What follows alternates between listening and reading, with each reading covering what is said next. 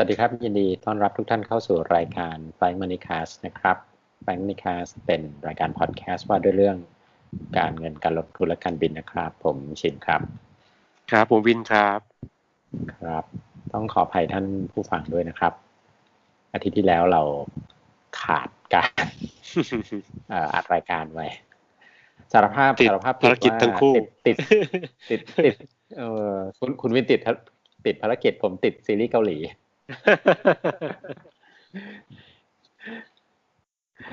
โอ้เริ่มแล้วแบบหยุดไม่ได้ อ่า วันนี้วันนี้ผมจะชวนคุยนะครับอ่าเรื่องหนึ่งซึ่งก็อาจจะไม่ค่อยเกี่ยวกับการเงินหรือว่าการบินสักเท่าไหร่ แต่ผมคิดว่ามันเป็นเรื่องที่น่าน่าสนใจเพลินว่าผมอ่านหนังสือเล่มหนึ่ง ชื่อว่า Rebel Idea นะครับ คนเขียนชื่อแมทธิวไซ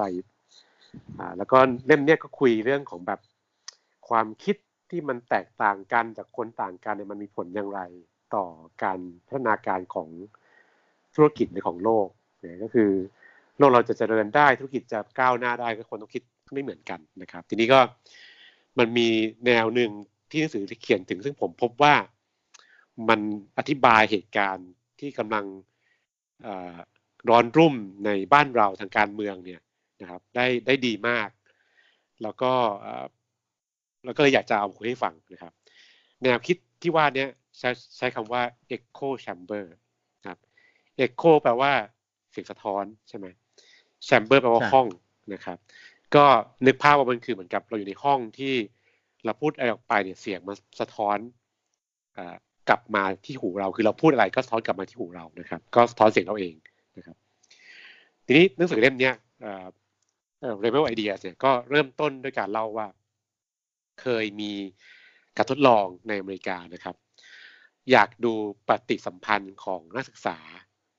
ที่เข้าเรียนมหาวิทยาลัยนะครับสองแบบแบบแรกตัวตัวอย่างแรกคือว่านักศึกษากลุ่มเนี้ยไปอยู่ในแคมปัสขนาดใหญ่มาก คือมีนักศึกษาแบบสามสี่หมื่นคนครับใหญ่มาก กลุ่มที่สองเนี่ย คือคนที่ไปเรียนในมหาลัยขนาดเล็กนะครับแคมปัสเล็กๆมีนักศึกษาแค่หลักร้อยสามสี่ห้าร้อยคนนะครับเขาก็อยากจะรู้ว่าปฏิสัมพันธ์เรื่องสามีกับเพื่อนๆในมหาลัยเนี่ยเป็นอย่างไรเทียบใหญ่กับเล็กนะครับ ปรากฏว่ากลุ่มแรกเนี่ยที่ไปเจอแคมปัสใหญ่เนี่ยเขาก็จะมีคนด้วยความที่คนมันเยอะนะครับสามสี่หมื่นเนี่ยเขาก็สามารถค่อยๆไปค้นเจอ เพื่อนนักศึกษาที่เหมือนเขาจนได้ เหมือนอะไรบ้าง อาจจะเช่นแบ็กกราวด์เหมือนกัน ฐานะทางบ้านเหมือนกัน สีผิวเหมือนกัน ศาสนาเหมือนกันนะครับ แนวคิดการเมืองเหมือนกันแล้วก็เราก็รู้ว่าก็มีฝ่ายซ้ายฝ่ายฝ่ายขวาอะไรอย่างนี้นะก็ก็คนจนเจอว่าเออคนที่คิดเหมือนเรานะครับ ความที่แคมปัสใหญ่มีคนเยอะโอกาสเจอคนเหมือนเราในง่ายนะครับเขาก็พบว่า เวลาผ่านไปเนี่ยนักศึกษาก็จะจับกลุ่มกับคนที่คิดเหมือนเขา หรือว่าแบ็กกราวด์เหมือนกันสีผิวคล้ายๆกัน ศาสนาเดียวกัน ฐานะทางบ้านคล้ายกันนะครับ กลุ่มที่สองเนี่ยพอไปเจอแคมปัสเล็กนะครับนักศึกษากลุ่มเนี้ยเขาจะหาคนเหมือนเขายาก พอหาคนเหมือนยากทำยังไงล่ะ คราวนี้ก็ต้องเปิดใจคบเพื่อนซึ่งมีความแตกต่าง ต่างกันแล้วแต่แล้วเรื่องฐานะเรื่องสีผิวเรื่องศาสนาอะไรว่าไป ต้องเปิดใจ เพราะว่ามันหาคนเหมือนยากนะครับ ซึ่งซึ่งการทดลองครั้งนี้ก็นำไปสู่การอธิบายเหตุการณ์รอบตัวเรา ซึ่งมันก็เกิดขึ้นมาหลายยุคหลายสมัยแล้วว่าอพอเรา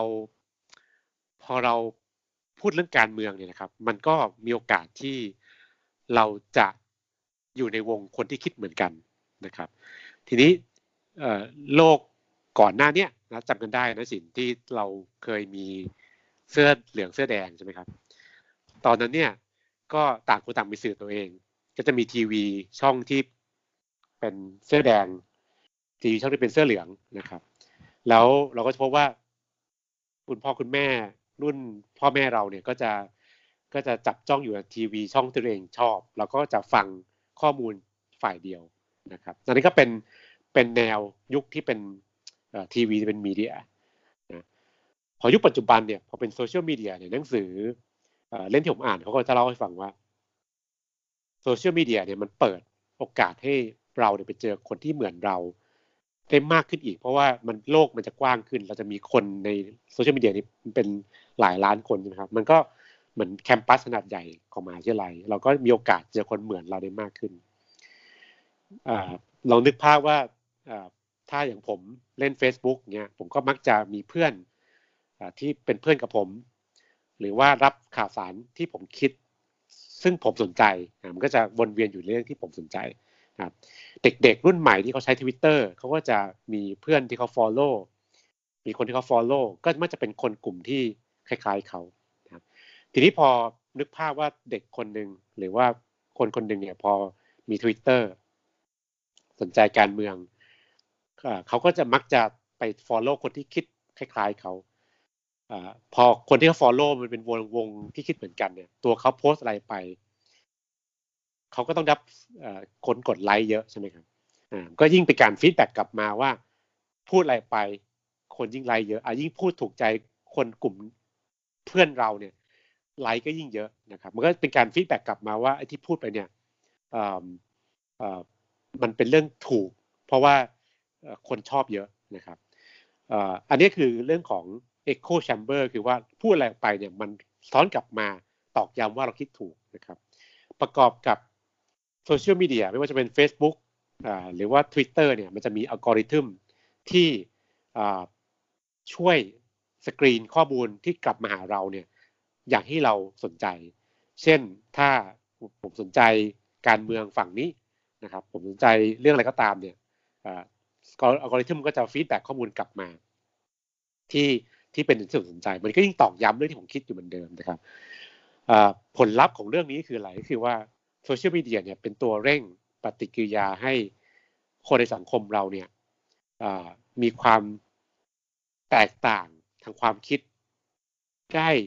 มากกว่าเดิมนะครับ แล้วก็เป็น extreme มากกว่าเดิมนะครับ ก็นักวิชาการแจ้งว่าเป็น polarization คือความคิดที่แตกต่างมันมันสุดขั้วมากกว่าเดิมนะครับก็มันก็อธิบายเหตุการณ์ที่เกิดขึ้นกับพวกเราในวันเนี้ยว่า เอ๊ะทำไมเด็กๆที่เขาออกมาประท้วงกันเนี่ย เราถึงรู้สึกว่าเขาไม่ค่อยได้ฟังสิ่งที่ผู้ใหญ่ตักเตือนก็ผู้ใหญ่ก็อยากจะตักเตือน แต่เขาก็ไม่ได้ฟังเขาก็ว่าเขาไปตามที่เขาคิด เพราะว่าเขาก็ในโลกของ Twitter ซึ่งก็จะเป็นโลกอีกโลกหนึ่งที่ ผมกับสินอาจจะไม่ค่อยได้ไปเข้าไปดูว่าคุยอะไรกันนะครับ ผู้ใหญ่เองก็จะอีกโลกหนึ่งอาจจะอยู่โลก Facebook อยู่ในโลกของไลน์เราก็จะส่งข้อความกันในอีกมุมหนึ่งซึ่งเด็กๆก็จะไม่เคยเห็น มันก็จะเป็นโลกคู่ขนานสองสองโลกที่ไม่เคยได้คุยกันนะครับที่หนังสือโดยว่าไอเดียสิเขาก็เล่าต่อว่าอพอมันพอมันเกิดลูกคู่ขนานแล้วเนี่ย พอพอสมมติว่าเด็กฝั่งที่ใช้ทวิตเตอร์พอเขาไปเจอคนที่จะมาคิดไม่เหมือนเขาหรือคิดต่างจากเขาอาจจะบอกว่าเป็นผู้ใหญ่ที่คิดต่างจากเขาเนี่ยนะครับ หรือว่าผู้ใหญ่เองไปเจอเด็กที่คิดไม่เหมือนเราเนี่ยแทนที่เราจะคุยกันดีๆ เอาแฟกต์มานั่งคุยกันเนี่ยปรากฏว่าในทางจิตวิทยาเนี่ยนะครับเขาบอกว่ามันมันเกิดอาการต่อต้าน แล้วต่อต้านโดยการที่แต่ละฝ่ายก็จะพยายาม discredit ฝ่ายตรงข้ามก่อน คือพยายามโจมตีว่าฝ่ายตรงข้ามโง่หรือไม่รู้จริง หรือว่าไปโจมตีเรื่องส่วนตัว เรื่องเรื่องครอบครัว เรื่องประวัติเรื่องภูมิหลังอะไรเงี้ยเรื่องทุกเรื่องการศึกษาอะไรก็ได้คือไปโจมบางคนไปโจมตีแม้กระทั่งเรื่องแบบ เรื่องเพศเรื่องอะไรอย่างเงี้ยนะครับ ก็อ่าก็ก็ทำให้แฟกต์ที่ควรจะคุยกันแล้วไม่ได้คุยกัน มันก็ พอไปโจมตีเรื่องส่วนตัวเรื่องอะไรเงี้ยมันยิ่งทำให้ทะเลาะกันเข้าไปใหญ่เลยคือแทนที่จะนั่งคุยกันก็ทะเลาะกันแล้วเพราะว่าเอาเรื่องส่วนตัวมาด่ากันนะครับ ก็ผมก็เดาเองนะเพราะอ่านหนังสือก็เดาเองว่า ก็เป็นคำที่บายว่าทำไมมันถึงมีคำว่าสลิมหรือคำว่าควายแดงออกมามันก็เป็นการใช้ใช้คำพูดที่ discredit ฝ่ายตรงข้ามอะไรอย่างนี้นะครับ ก็พอเราตรา หน้าแล้วว่าฝ่ายตรงข้ามเป็นแบบนี้ เราก็จะไม่อยากไปฟังไม่อยากไปคุยด้วยละเพราะว่ามันก็เหมือนกับเสียความน่าเชื่อถือไปละนะครับ ก็นี่คือแนวคิด Echo Chamber ซึ่งซึ่งต้องย้ำอีกครั้งว่าไม่ได้เกิดขึ้นเฉพาะในเมืองไทยนะครับ เกิดขึ้นทั่วโลก มันทำให้ความแตกต่างของความคิดเนี่ยมันก็ยิ่งสุดขั้วมากขึ้น แล้วก็ถ้าท่านผู้ฟังท่านใดเคยเคยศึกษาเรื่อง จิตวิทยา หรือว่าเรื่องพฤติกรรมมนุษย์เนี่ยนะครับ มันจะสอดคล้องกับแนวคิดเรื่อง confirmation bias คือคนเราจะมีอคติที่จะเชื่อว่าเราคิดถูกแล้ว ต่อให้ไอ้ที่เราคิดมันผิดก็ตามนะแต่ว่าเราจะมักจะหาเหตุผลหาข้ออ้าง หรือว่าหาคำพูดคนรอบข้างมาตอกย้ำว่าเราคิดถูกนะครับหาชินลองลองไม่แล้วลองยกตัวอย่างว่าเอ๊ะที่จินเจอเนี่ยเป็นอย่างนี้เปล่า ไม่อย่าง confirmation เนี่ยมันมันไม่ใช่ว่าเราคิดถูก เราเชื่อว่าคนที่คิดเหมือนเราถูกด้วยเออเออใช่ไหมเราก็ confirm เราก็ bias ให้กับคนที่แบบ เออ มีความคิดเห็นสอดคล้องว่า อืม ก็เอาเอาเรื่องนี้เลยก็ได้ว่า อย่างอย่างเมื่อที่เด็กๆเขาไปชุมนุมกัน เมื่อสองสามวันก่อนนะครับ ที่เมื่อวันอาทิตย์ใช่ไหมวันอาทิตย์อะที่ราชดำเนินที่อะไรล่ะอนุสาวรีย์ประชาธิปไตยอ่าฮะคือผมเนี่ยมาเห็นภาพที่หลัง มาเห็นภาพที่เป็นภาพถ่ายทางอากาศจากโดรน แล้วก็แบบโอ้โหคนเต็มถนนลาดดำเนินนะหน้าอนุสาวรีย์เนี่ยแล้วก็ตกใจตกใจว่า เฮ้ย เยอะขนาดนี้ทำไมเราไม่เห็นก่อนหน้านี้ เพราะว่าวันที่เขาชุมนุมกันเนี่ย ไม่มีภาพเรื่องพวกนี้โผล่เข้ามาใน feed หรือในไทม์ไลน์ของ Facebook ของผมเลย อืม คือไม่ใช่ว่าผม เพราะผมเลือกข้างอีกข้างหนึ่งนะ ต้องบอกว่าผมเนี่ยค่อนข้างที่จะ engagement หรือ hide ในในเรื่องคนที่แชร์หรือคนคนที่ ออกความเห็นในทางการเมืองไม่ว่าจะฝั่งใดก็ตามเนี่ยออกทั้งหมด เพราะว่าผมก็รู้สึกว่าฝั่งนี้ก็สุดโต่งจนเกินไปอีกฝั่งหนึ่งก็ก็ดูก็สุดโต่งไปอีกข้างหนึ่งเกินไป เราก็รำคาญเราก็กดไฮบ้างกด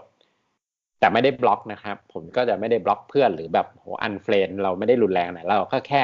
เลือกที่จะไม่สนใจเราก็หายเพื่อนคนนั้นเพื่อนคนนี้หรือ หรือหรือข่าวในเกี่ยวกับในในส่วนที่เราไม่สนใจ เสร็จแล้วพอสิอะไรเกิดขึ้นก็คือไทม์ไลน์ผมฟีด Facebook ผมก็แทบจะไม่มีเรื่องการเมืองโผล่ขึ้นมาเลย ก็กลายเป็นบ้างอะไรบ้าง เช่นมีเอ่อไปทำบุญบ้าง เรื่องพักเครื่องบ้าง เรื่องอะไรอย่างเงี้ย คือ คือก็เฉพาะ เรื่องที่สนใจจริง ๆ ที่แบบเออเราก็นั่งดูนั่งมี engagement มีคอมเมนต์มีอะไรในในในเฉพาะหัวข้อหรือเฉพาะเรื่องที่เรา เราสนใจเราให้เวลากับมัน แล้วก็พวกเรื่องการเมืองเนี่ยผมจะไม่ไปคอมเมนต์ไม่ไปอะไรนะ มันก็ไม่โผล่มาเลย แล้วก็รูปคือปกติเนี่ย อันที่เป็นข่าวใหญ่เนี่ย มันก็ควรจะมีคนแชร์ มีคนคนอะไรบ้าง ก็ไม่โผล่ขึ้นมาเราก็พอมาเห็นรูปทีหลังก็โอ้ มันควรจะเป็นข่าวใหญ่นะ มันควรจะเห็นมาก่อนหน้านี้นะมาเห็นทีหลังอ๋อก็ก็ เออประมาณนี้คือคือถ้า ถ้าผมอธิบายเป็นตัวอย่างคล้ายๆ กันก็คือว่าอย่างเวลาผมสนใจ ผมเป็นนักชอบชอบวิ่งใช่ไหมครับอ่าเพื่อนใน Facebook ผมก็จะเป็นนักวิ่งเยอะมาก คือมันเป็นเรื่องแบบเหมือนกับ คนที่ชอบเหมือนกัน มันก็จะมาเจอกันจนได้โฆษณาแอดทั้งหลายใน Facebook ที่หน้าฟีดผมก็จะเป็นเรื่องวิ่งซะเยอะนะครับ พอผมสนใจจักรยานอะก็จะมีเพื่อนจักรยานเพิ่มขึ้นมีโฆษณาจักรยานเต็มเลยนะครับใน Facebook ผมเนี่ยก็อย่างเงี้ยครับ มันก็คล้ายๆกันว่าพอเราเป็นเรื่องการเมืองเนี่ย สนใจอะไร มันก็จะสะท้อนกลับมา เรื่องนั้นเยอะกว่าปกติ และเรื่องที่เราไม่สนใจมันก็จะถูกปิดบังไปนะครับ มันมันก็เหมือนกับเราอยู่ในห้องห้องหนึ่งที่เราแวดล้อมตัวเราเองด้วยด้วยคนที่เราคนที่คิดเหมือนเรา แล้วก็ ความคิดก็จะคล้าย ๆกันก็เป็นเป็นเป็นโลกที่คู่ขนานกันระหว่างคนสองขั้วนะครับอืม อืม อืม ฟังดูเศร้าเนาะฟังดูแบบเหมือนเหมือนไม่มีทางออกไงไม่รู้คือ คือนึกภาพคล้ายๆ กับตอนเหลืองกระแดงครับ คือเราก็แตกแยกซะจนแบบเบรนยากมากเลยคือ คือต่างคนต่างเชื่อในสิ่งที่ ตัวเองคิดเพื่อนๆ กลุ่มพวกเราคิดอะไรอย่างเงี้ยนะครับ อืมเออไม่แล้วมันจะไปลงกันได้ตรงไหนอะ ในในหนังสือที่ผมอ่านเนี่ยนะครับไอเดียเอ่อเลเวลไอเดียเนี่ยเขาเขาเขาพูดว่า การแก้ปัญหา ไม่ใช่แก้ปัญหาที่การการพยายามจะประสานรอยร้าว หรือว่าสร้างความปรองดองได้ของคนสองกลุ่มเนี่ยนะครับ มันต้องใช้ความสัมพันธ์ของบุคคลเข้าช่วย ต้องเป็นความรักความผูกพันของเพื่อนของพ่อกับพ่อแม่กับลูกของครูกับลูกศิษย์อะไรเงี้ยนะครับ ถึงจะสามารถวางเรื่องที่ต่างกันไว้ข้างๆแล้วนั่งคุยกันได้ ครับคือ คือถ้าเรายังคุยกันผ่านมีเดีย ผ่าน Twitter ผ่าน Facebook อย่างเงี้ยไม่มีทาง คือเขาบอกว่าไม่มีทางที่คนมันจะกลับมาทำความเข้าใจอีกฝั่งหนึ่งหรือคุยหรือปรับหรือรับฟังใช่ไหมไม่เดี๋ยวมันต้องเป็นมันต้องเป็นการคุยแบบจริงแบบอะไรอะมีความสัมพันธ์มีความเชื่อ คือคือ keyword ของเรื่องนี้คือ trust นะครับ คือ คือคนที่คิดต่างกันทางการเมืองแบบสุดขั้วเนี่ย จะจะยอมนั่งคุยกันได้ ก็ต่อเมื่อคนสองคนนั้นมี trust มีความเชื่อมั่นในในการละกันไว้วางใจกันนะครับ ซึ่ง trust เนี่ยมันต้องเกิดจากความสัมพันธ์ส่วนบุคคลอ่าอ่าอะไรอะเพื่อนกับเพื่อนนะพ่อพ่อแม่ลูก พี่น้องเพื่อนร่วมงานอะไรอย่างนี้คือมันต้องมีมุมนั้นที่มาช่วยเชื่อมโยงคนได้ ถ้าไม่มีมุมเนี้ย ยากมากแต่แต่ไอไอคู่ที่บอกนี่ก็ตีกันมาเละเทะหลายคู่แล้วนะพ่อแม่พ่อแม่ลูก ครูลูกศิษย์เนี่ยก็ที่ไอที่อยู่บนบนบนฟีดที่เห็นเห็นเนี่ยก็เออไม่ว่าก็คือพอพอเราการเมืองมาเป็นตัวตั้งปุ๊บเนี่ยเอ่อหรือเอาแนวคิดที่แตกต่างกันเป็นตัวตั้งปุ๊บเนี่ยมันก็เอ่อเอาเอาความรัก ความผูกพันเป็นเรื่องรองนี่ก็ทะเลาะกันได้อืมแต่ถ้าคนสองคนอ่าครูกับลูกศิษย์พ่อกับพ่อแม่กับลูก เพื่อนกับเพื่อนอ่าพยายามวางเรื่องที่ขัดแย้งไว้ข้างๆก็มีโอกาสจะปรองดองได้ครับเขาก็เขาก็อธิบายมาที่ว่าหนทางคือต้องสร้างความ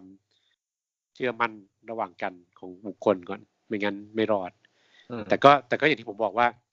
พออ่านเรื่องนี้เราก็สะท้อนสิ่งที่เกิดขึ้นรอบตัวเรามาก แล้วก็แล้วก็อธิบายค่อนข้างน่าสนใจแล้วก็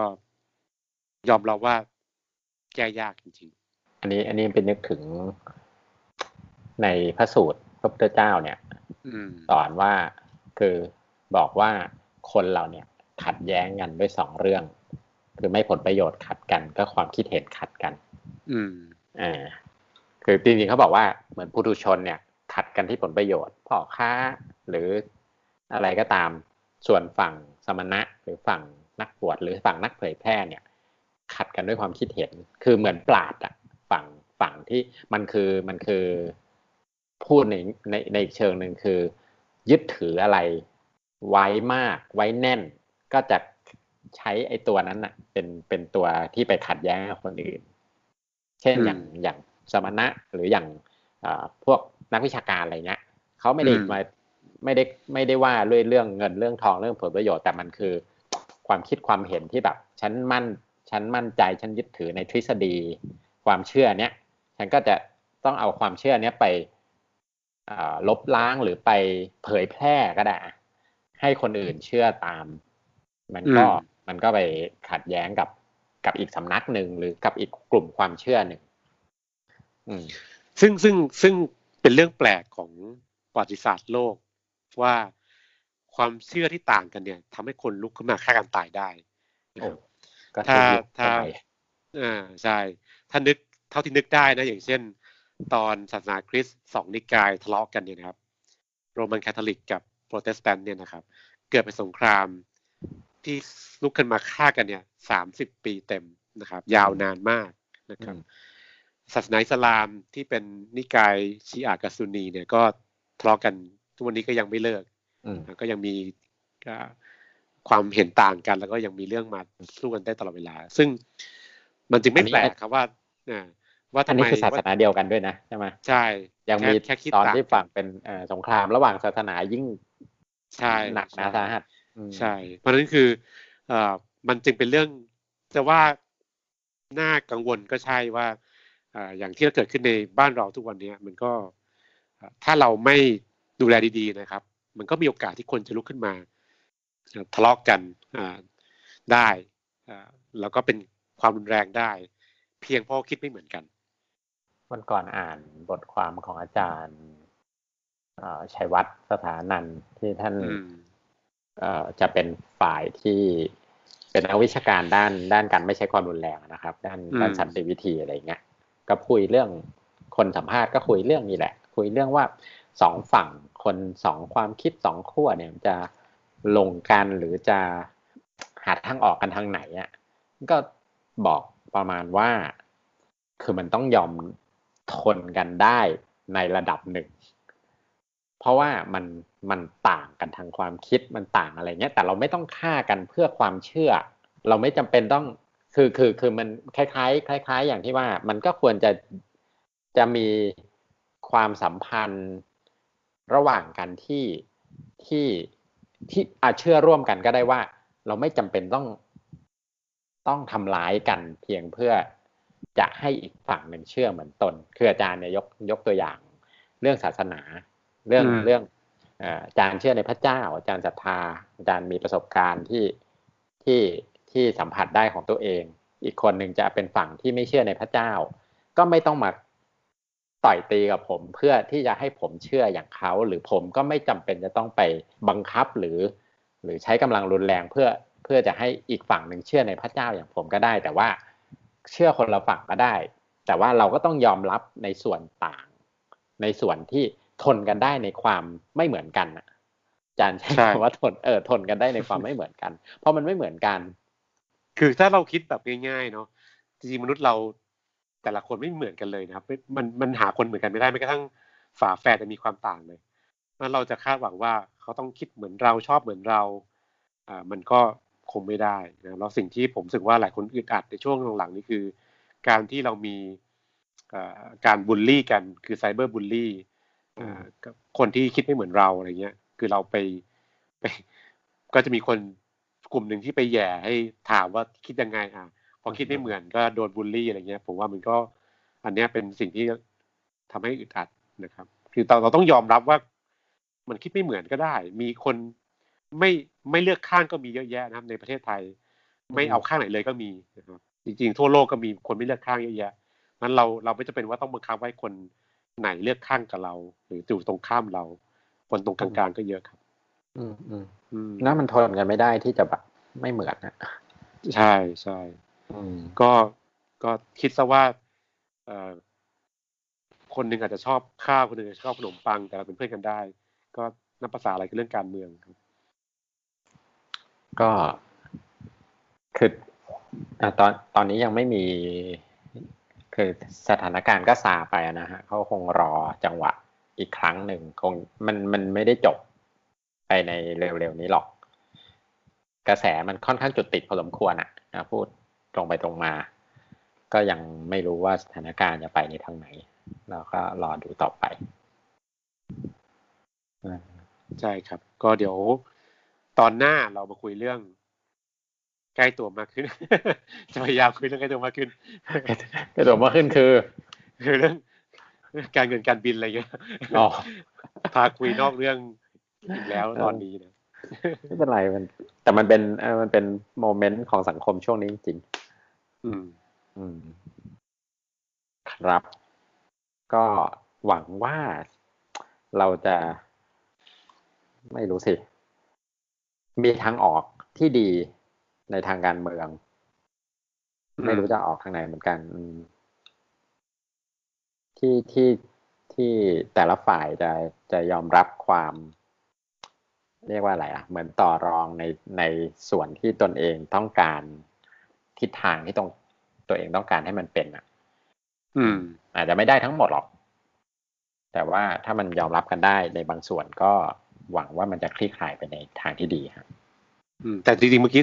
ฉินพูดถึงชุมนุมวันอาทิตย์ที่ผ่านมาเนี่ย ผมก็อยากจะพูดอย่างหนึ่งว่าจริงๆผมว่าวันนั้นเนี่ย นอกจากรู้สึกหลายคนรู้สึกดีที่คนไปเยอะนะครับ ผมคิดว่า จุดที่น่าชื่นชมคือ ไอ้ข้อเสนอของวันนั้นเนี่ยค่อนข้างดูดีอะผมว่ามีเหตุผลฟังขึ้น แล้วก็ผมคิดว่าเป็นข้อเสนอที่มีคนเห็นด้วยเยอะมากนะครับ ก็ก็ต้องยอมรับว่าวันนั้นคนคนที่เป็นแกนนำก็ถือว่าค่อนข้างฉลาดในการในการวางวิธีแนวแนวการทำงานในวันนั้นนะครับ ก็ถือว่าดีครับ ก็ผมคิดว่า การเสนอที่เป็นสร้างสรรค์แล้วก็มีเหตุผลเนี่ยผมว่ารัฐบาลต้องฟังรัฐบาลไม่ฟังปุ๊บเนี่ยผมว่ายากละก็หวังว่าจะเกิดอะไรที่เปลี่ยนแปลงดีขึ้น ครับได้ครับก็ท่านสามารถติดตามพวกเราได้ทางแอปพอดแคสต์ที่ท่านใช้นะครับ ไม่ว่าจะเป็นฝั่ง Android iOS หรือฝั่งใน Spotify ถ้ามาพูดคุยกับเราก็ใน Facebook นะครับไป Manicast เพจไป Manicast แล้วก็ Twitter Twitter เราก็มีนะครับแอดไป Manicast ไม่ใช่ว่าเราไม่ได้อยู่ในโลก Twitter แต่ว่า เพียงแต่ว่าปกติผมไม่ค่อยได้เปิดเข้าไปปฏิสัมพันธ์กับคนในทวิตเตอร์อื่นๆมากนักอืมแต่ก็เคยเข้าไปดูเทรนด์เข้าไปดูอ่านอะไรอย่างเงี้ย มันเป็นเหมือนแพลตฟอร์มอีกแบบหนึ่งที่ไม่รู้สิ จะบอกว่าเราไม่ได้อยู่ในโลกนั้นก็ไม่เชิงนะ มันไม่มันไม่สอดคล้องกับ เออ ก็อย่างที่ว่ามั้งไม่สอดคล้องไม่ใช่ไม่ใช่เนื้อหานะฮะแต่หมายถึงว่าวิธีการของแพลตฟอร์มอะมันไม่สอดคล้องกับวิธีที่เราใช้โซเชียลมีเดียแบบที่เราใช้เท่านั้นเองเออไม่ใช่ว่าเนื้อหาเป็นสุดโต่งไปอีกด้านหนึ่งนะไม่ไม่ใช่ไม่ใช่แบบนั้นอะไรเงี้ยวิธีการของแพลตฟอร์มมันไม่เหมือนกันมันคนละแบบกันธรรมชาติของแพลตฟอร์ม การทำงานของมันอะไรเงี้ยก็เดี๋ยวไว้ติดตามพบกันใหม่ก็อาทิตย์หน้านะครับ สวัสดีครับ สวัสดีครับ